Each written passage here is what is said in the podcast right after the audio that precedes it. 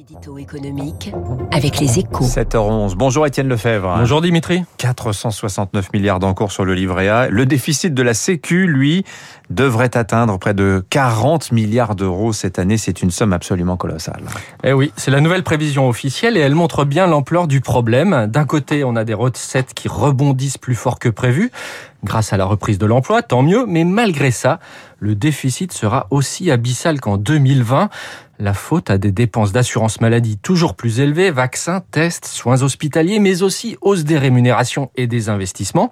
Ça conduit à un trou de plus de 30 milliards pour l'assurance maladie et de 7 milliards pour la branche vieillesse. Alors bien sûr, une partie des dépenses sont temporaires, mais le gros du déficit est structurel. On va continuer de dépenser beaucoup pour la santé.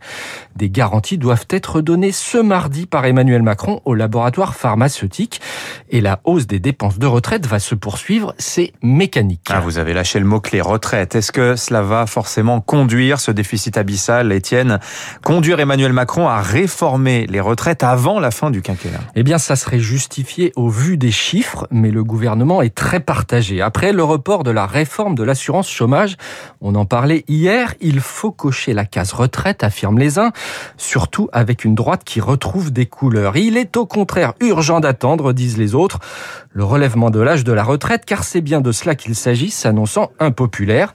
Les partenaires sociaux, d'ailleurs, sont contre. Pour Olivier Blanchard et Jean Tirole, les économistes qui ont remis leur rapport hier sur les défis de long terme pour la France, une refonte du système s'impose car il est illisible, injuste et déficitaire.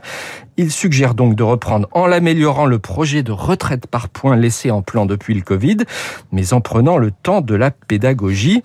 Mais une chose est sûre cependant, plus on attend, plus on accumule de dettes, plus le remède sera rude. Et si l'on veut préserver notre protection sociale, il faudra travailler plus longtemps. On aura, je pense, des réponses euh, dès la semaine prochaine après le second tour des régionales. C'est en tout cas ce qui se dit dans l'entourage présidentiel. On en parlera avec David Doucan tout à l'heure, hein, du Parisien. Merci Étienne. Il est 7h13 sur Radio Classique lors de l'invité de l'économie. Didier Michaud-Daniel, le directeur.